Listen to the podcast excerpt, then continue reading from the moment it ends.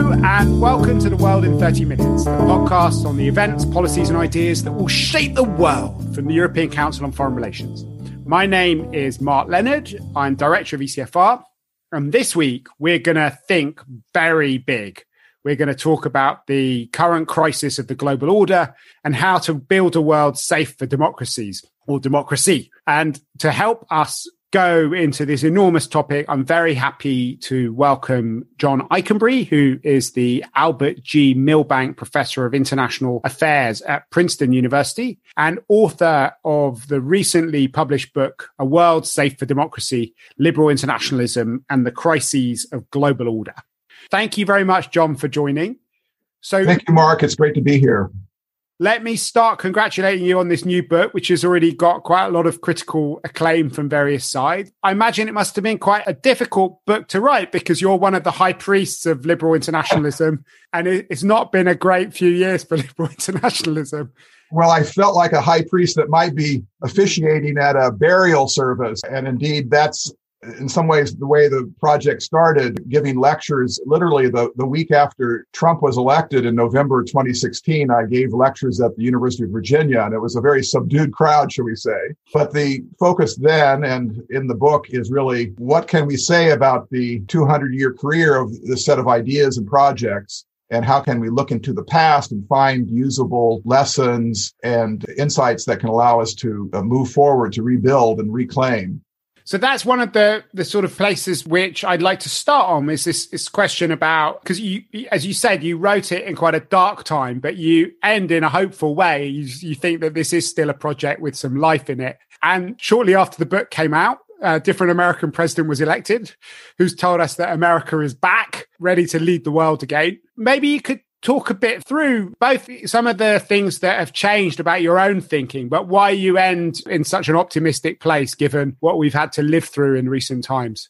Well, I, I do want to say that the book is not a book that could have been written after 1989 or in, in the 90s. It's a darker book than that. It's a more sober, cautious, world weary look at the long tradition of liberal internationalism with an idea that it still has a future, but that it has to be reimagined and redefended and reorganized in various ways.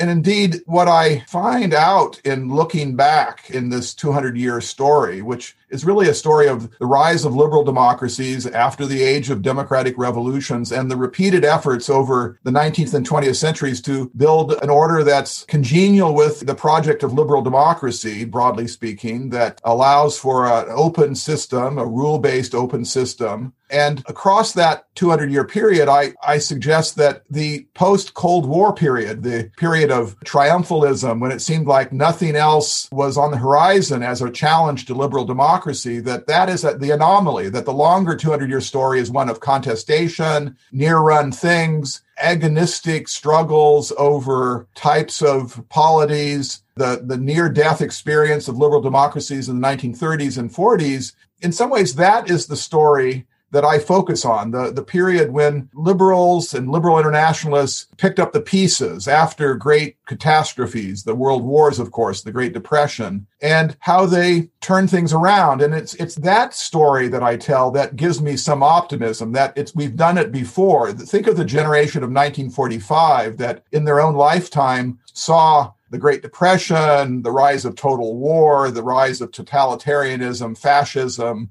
the Holocaust and the dropping of the atomic bomb. That was one generation's experience with international order. And yet, thinkers and activists and officials and diplomats uh, across the world weary liberal democratic world picked pieces up and reimagined open democratic societies, indeed more progressive ones. The, that was the era when social democracy was brought forth across the industrial world. So it's a kind of optimism of a kind of competitive effort to to to rebuild and reclaim. So you in the book talk about the I suppose different challenges that we're facing now, and the pandemic is obviously an important part of the backdrop of where we are at the moment. And you you have described the pandemic as the poster child of the problems of modernity. Can you explain a bit more about what you mean by that? Yeah, one of the hallmarks of liberal internationalism as a as a way of thinking and acting in the world, one of the great traditions that sits alongside realism and uh, maybe Marxism or postcolonialism is that it sees the project of international relations as coping with the problems of modernity the problems of the industrial revolution, the mobilization of societies that follows from science and technology and the continuing revolutions of the modern era. And that no other worldview really focuses on that set of problems. Realism focuses on what I call the problems of anarchy. That's really great power relations, balance of power. This is really how do we deal with our mutual uh, vulnerabilities to modernity? And of course, that in the grandest sense, that means how do we both capture the, the upside of modernity, the great advances that can come from harnessing science and technology and, and our common efforts at development but how do we guard against the catastrophes? And so that's in some sense what the liberal project is. It's a living in a Dr. Jekyll and Mr. Hyde world where there's great promise, but also great peril and how do we organize our cooperative spheres internationally to, to cope with those problems? Today, the great horsemen of the apocalypse, there are three of them really. One is a pandemic disease. The second one is global warming. And the third one is nuclear, biological, and chemical weapons, WMD proliferation. Those are the big three developments of our age that could conceivably truly destroy human civilization. And so what the task of our countries together are collectively is to, to cope with those problems, to manage more prosaically the problems of economic security and environmental interdependence. So obviously that's the big hope of the liberal international project that we can have an order which allows us to solve those problems which cut across frontiers. The early days of the pandemic showed a lot of the opposite happening with people weaponizing the links that bound us together, whether it was the sort of economic links, which builds on a decade or so of, of people using sanctions and tariffs and trade wars and tech wars in different ways to inflict pain on each other and cyber warfare. But even the, the kind of supply of medical equipment got weaponized in the early stages of the crisis, as well as the, the running of international institutions like the World Health Organization. Why do you think that it's going to be likely that we will be able to get out of a sort of zero sum realist great power competition framework into one which is about delivering global public goods and solving these problems? Well, that's a great question. And I, I don't think there's anything built into human society that ensures that we will. I think it's it's likely to be a struggle. And as you say, we've seen the forces of history move in the opposite direction that the pandemic has unleashed greater nationalism. We're probably going to see more geopolitics over the vaccine uh, as a kind of emblem of that zero sum competition, even though we all know that we can't succeed without each of us doing better and indeed, that's the uh, un- underlying insight. It's not an insurance policy that we can do things, but it's the insight that seems so clear in the context of the pandemic that you can't solve your problems alone, that you're only as safe as the weakest link, the weakest public health system. The viruses are, don't have passports. There's a, an intrinsic global quality to the problem and so even self-interested, selfish states that, that simply want to be by themselves and, and be safe can't do so alone. And so that again, that doesn't itself activate a political movement of, for cooperation. But I think my greatest hope is that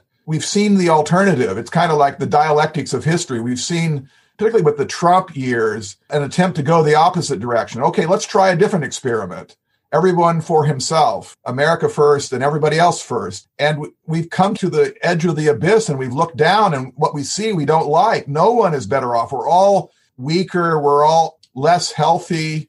So I think there's an opportunity here for not just the old guard, which would be the Anglo American leaders, our countries that have done it before and they can do it again, but new generation of leaders using slightly different tools informal multilateral tools, harnessing new coalitions of state and non state actors. There's a lot of energy I've found out there in the world at the middle power level Australia and Canada, South Korea. The Alliance for Multilateralism that has emerged as a kind of informal diplomatic alignment. So I think we're not there yet, but I, I think the underlying imperatives are so starkly posed by 2020 that there will be a galvanization, uh, perhaps with the help of Biden. I think he, he gets this, that we've got to reimagine and rebuild the international order or we're all in trouble. So, looking forward to talking more about Biden later on. It's a very interesting discussion about how your ideas might feed into a into a Biden foreign policy vision. But before we do that, maybe I can sort of probe a bit more what, about what you think the crisis of international order is. I've been wondering a lot recently about whether we've been asking the wrong question. One of your phrase um, that the international order is easy to join and, and difficult to overturn, and mm-hmm. that was very much the fear which people had in the in the nineties and in the early years of, of this century that if we were not able to find ways of integrating China and India and others as responsible stakeholders in this order, that they would overthrow it and that we would end up losing a lot of the advances of the of the post-war and post-Cold War era. With hindsight, though, I wonder if we were looking at the wrong kind of threat. I mean, I think to paraphrase you a little bit, well, well not sorry, not to paraphrase you, but to, to come up with a slightly different way of formulating it.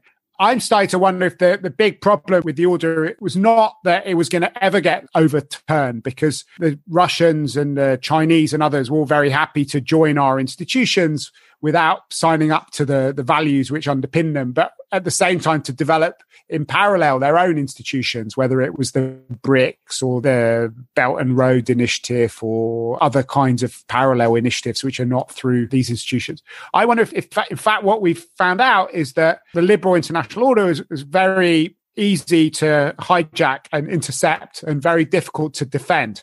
And that what we're seeing now is, in fact, a problem that we've opened this order up and it's being perverted both from you know the outside with powers like Russia and China and uh, Modi's India and Erdogan's Turkey taking over these institutions and and making them much less liberal, whether it's NATO or the United Nations or the IMF or the, the World Bank but also that faced with that, we found it very difficult to preserve what was liberal about them, both because of domestic challenges. And you've written a lot in your book about some of the domestic challenges, you know, of which Trump was a, a symptom as well as a cause. What do you make of that? Do you think we were looking in the wrong place?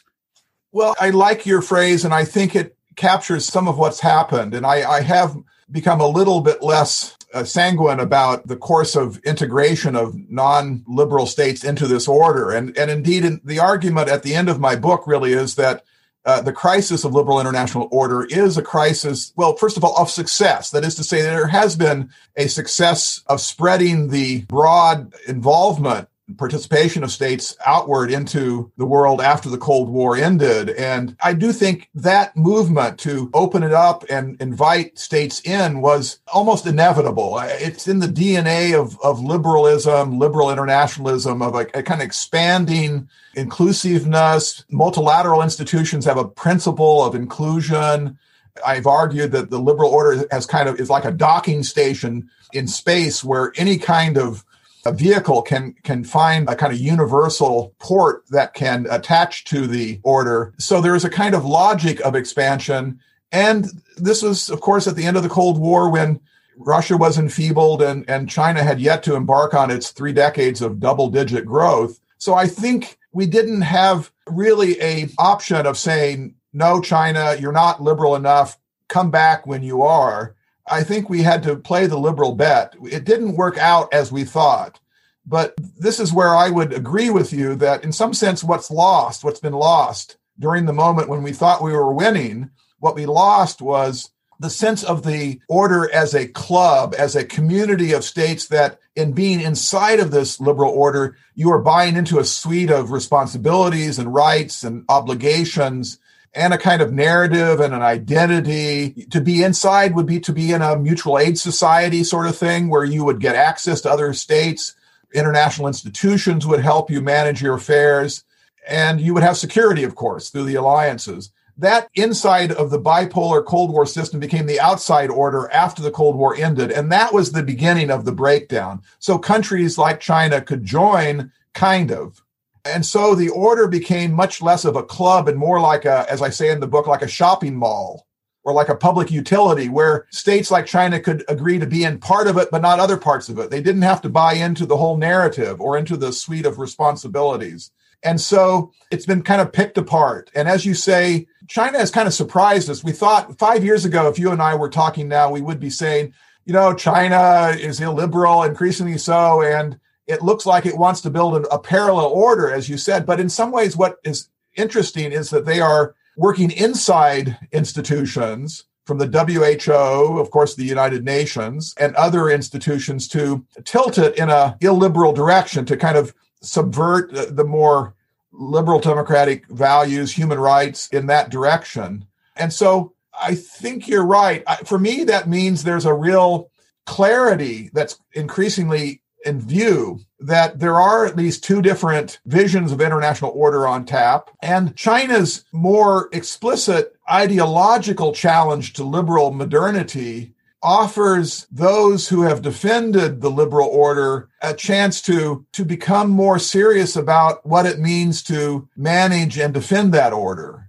the stakes seem to be higher than they were 5 years ago and so that makes me think that we will be talking more and more going forward about building alignments and restructuring and what I would argue a kind of a club of democracies to help generate more ballast to create a kind of to maintain a kind of critical mass of democracies.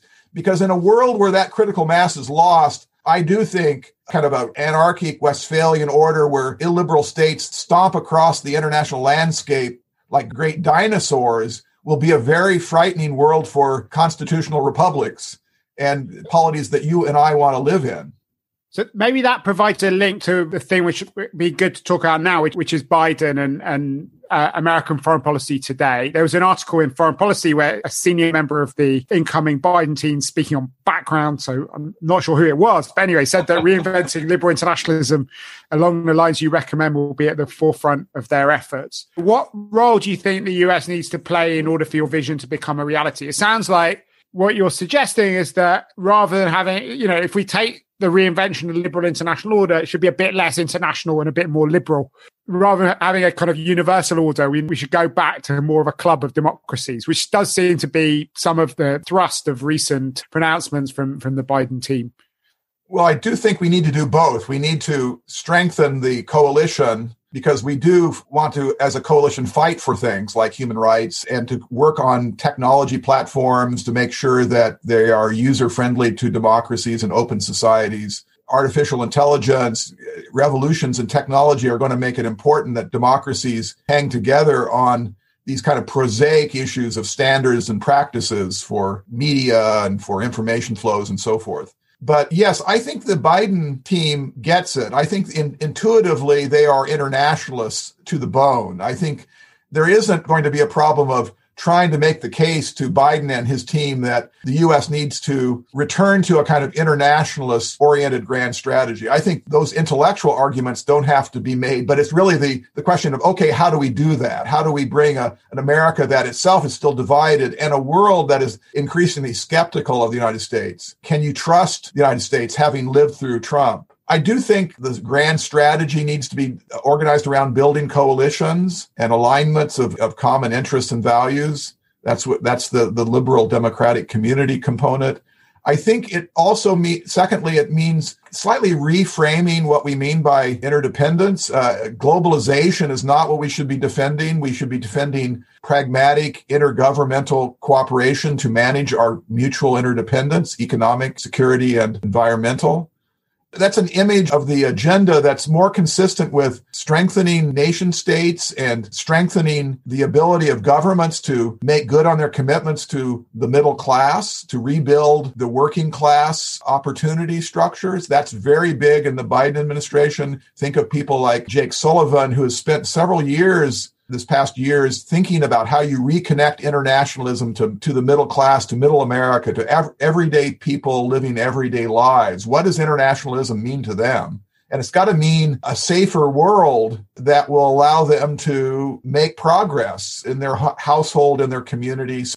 But if we go back to where you started, John, which is sort of dealing with some of these huge problems like pandemic, global warming in particular, it'd be interesting to know how you see that intersecting with what you're saying. You take global warming, for instance, it's not super interested in regime type. Liberal democracies, in fact, tend to, to emit somewhat less than illiberal regimes. So if you just get the democracies to cut their, their carbon emissions, it's not going to stop the rest of the planet from, from frying. And at the same time, America's liberalism has not stopped a lot of people denying that climate change is, is caused by humans or hasn't particularly encouraged a lot of people to give up on their SUVs and their, their sort of carbon intensive habits. There's also like big problems of distribution. I mean, if you look at the developing world, they'll say that Western countries have spent hundreds of years emitting carbon and destroying the planet. And that if we want to stop them from developing and from destructive way that and rapacious way that we have ourselves, then we should be willing to redistribute resources and to pay money towards them. That's not going to be universally popular with the with the middle classes, particularly the voters who voted for, for Donald Trump, many of whom work in sectors of the economy which are a long way from carbon neutrality. So, how do you reconcile those different goals? Having more of a kind of club of democracies when you're trying to deal with problems which go beyond democracies, but also how do you get the the middle classes in the West on board if coming up with real solutions to global problems means probably redistributing quite a lot of asset of, of resources and technology to less well off people in other places who are seen as stealing their jobs. Yeah, absolutely. This is a great question. And, and I think the, the liberal democracies are going to have to navigate through these tensions. I, on the one hand, we know historically that liberal democracies have an unusual capacity to work together and to associate their enlightened self interest with a global order organized around rules and institutions that support progressive social purposes. Full stop. That's something that we know the 19th and 20th century has told us. And so we don't want to lose that. We don't want to simply say, okay, now we have to work with China and Russia and give up on those advantages and assets and investments that we've built around around a kind of leadership group of democracy. So I I don't think it's an either or. I think we've got to do that. Indeed, a, a more coherent, legitimate, healthy thriving liberal order will provide a better framework to negotiate with China on global issues if we were to live in a Trump world, we would find ourselves with very little leverage to bring China to the table on issues we care about. I think we have to do both, and doing one helps the other. And there are issues. We go into the international order as states to do lots of different things. We have to do them simultaneously. The international order has to help us solve security problems. We know that. International order has to help us manage interdependence. That's what we've been talking about, the problems of modernity. But international order also ha- has to help us defend our polity principles, the values we care about. What do we want our grandchildren and great grandchildren to have as life opportunities at the end of this, this century? We want them to have uh, free institutions. Is that not the problem, though? And many people in different countries around the world will say that's the one thing that the liberal international order didn't defend. It was about basically imposing Western preferences on, on other players. And if you were serious about what you're saying, then China should be able to develop a completely different regime type to the West. And that it's kind of liberal imperialism to think that our system's better and to stack it in favor of a, a form of government just because we have it. Are you saying that values such as rule of law, freedom of information and speech, freedom of religion, accountable government, civil society outside the reach of a surveillance state are Western values and, and don't have universal significance?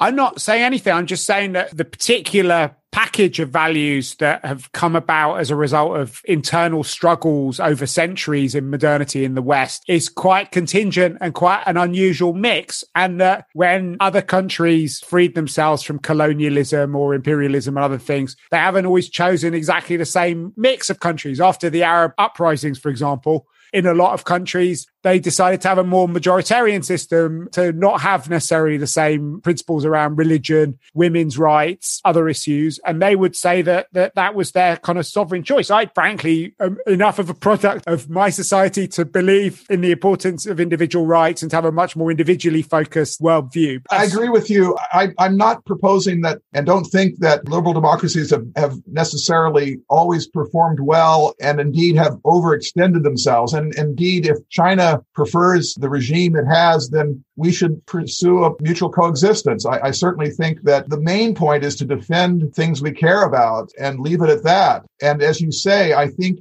we have to be able to walk and chew gum at the same time. We have to be able to defend values and interests that we care about, but also operate globally with the knowledge that we're in it together, that we have to find ways to collectively solve problems of global warming and pandemic disease. So there's a lot of different things we have to do. And I do think that they are reconcilable. We, we can do more than one thing.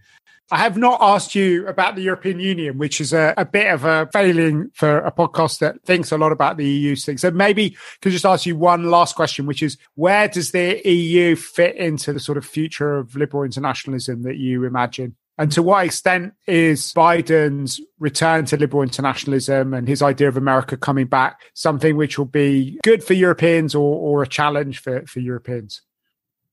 Europe has been historically at the core of the liberal international order, a kind of quiet source of support and ballast for the broader international system.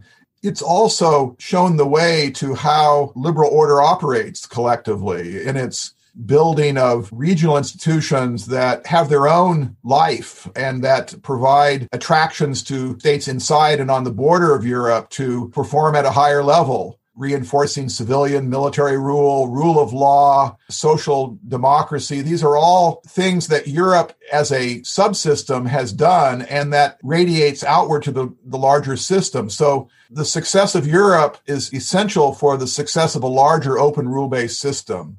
I think there is a real opportunity for the United States and Europe to have a, a new golden age of cooperation. I think it's there waiting to be negotiated. I think Europeans, you know better than I, would like an, Amer- an, America that is performing at a higher level internationally, that is pursuing its enlightened interests, that sees a stronger Europe as consistent with, as opposed to inconsistent with its own national interest and global ambitions. So I think if our leaders are so inclined, we're in for a, a good period. And it's going to be important both bilaterally across the Atlantic, but it's going to be important as we look outward to China because we are going to be able to operate in a world where with a rising and more powerful China if Europe and the United States are on the same page across the board. Okay, well, we've run out of time. It's been fascinating talking to you, John. We got one thing left to do on this podcast, which is our bookshelf segment. Obviously, at the top of everyone's bookshelf, if they're self respecting, will be A World Safe for Democracy, Liberal Internationalism, and the Crises of Global Order, which is available from all good and probably some less good bookshops around the world. We'll put a link up to that on our page. But what else is on your bookshelf apart from your book, John? Well, I'll mention two books. First of all, a series that I read, the, the Nigel Hamilton series on FDR and, and Churchill, the three volumes that are Churchill and Roosevelt at war. Extraordinary biography of these two leaders, focusing on, on Roosevelt really and some of the differences that the United States and, and Britain had really at the moment of war on, on the conduct of the war and of course the vision of the post-war system. Wonderful set of books. And then as many people do during the pandemic, they go back and, and rediscover books they loved and authors that they read when they were younger. Evelyn Waugh, Brideshead Revisited, rereading the great author, and doing so partly because that period, the interwar period, when stories of young people who uh, many of whom were injured or killed in war and their societies rebuilding after the war and the intellectual and political stories that unfold as World War One marches to World War Two. So I'm utterly fascinated by our novels of uh, of that period, and Evelyn Waugh is one of my favorites. Okay, what a wonderfully sepia tinted and nostalgic recommendation. John, it's been wonderful talking to you. We will put links up to all the publications that we mentioned, including John's book on our website at ecfr.eu slash podcasts. If you've enjoyed listening to us, then please let other people know about it by writing about it on your social media feed or ours. And above all, by heading to Apple Podcasts or whatever app you've used to download this podcast and giving us a five star rating and a nice review. But for now, from John Ikenberry and myself, Mark Leonard, it's goodbye. The researcher of ECFR's podcast is Lucy Halpenthal, and our editor is Marlene Riedel.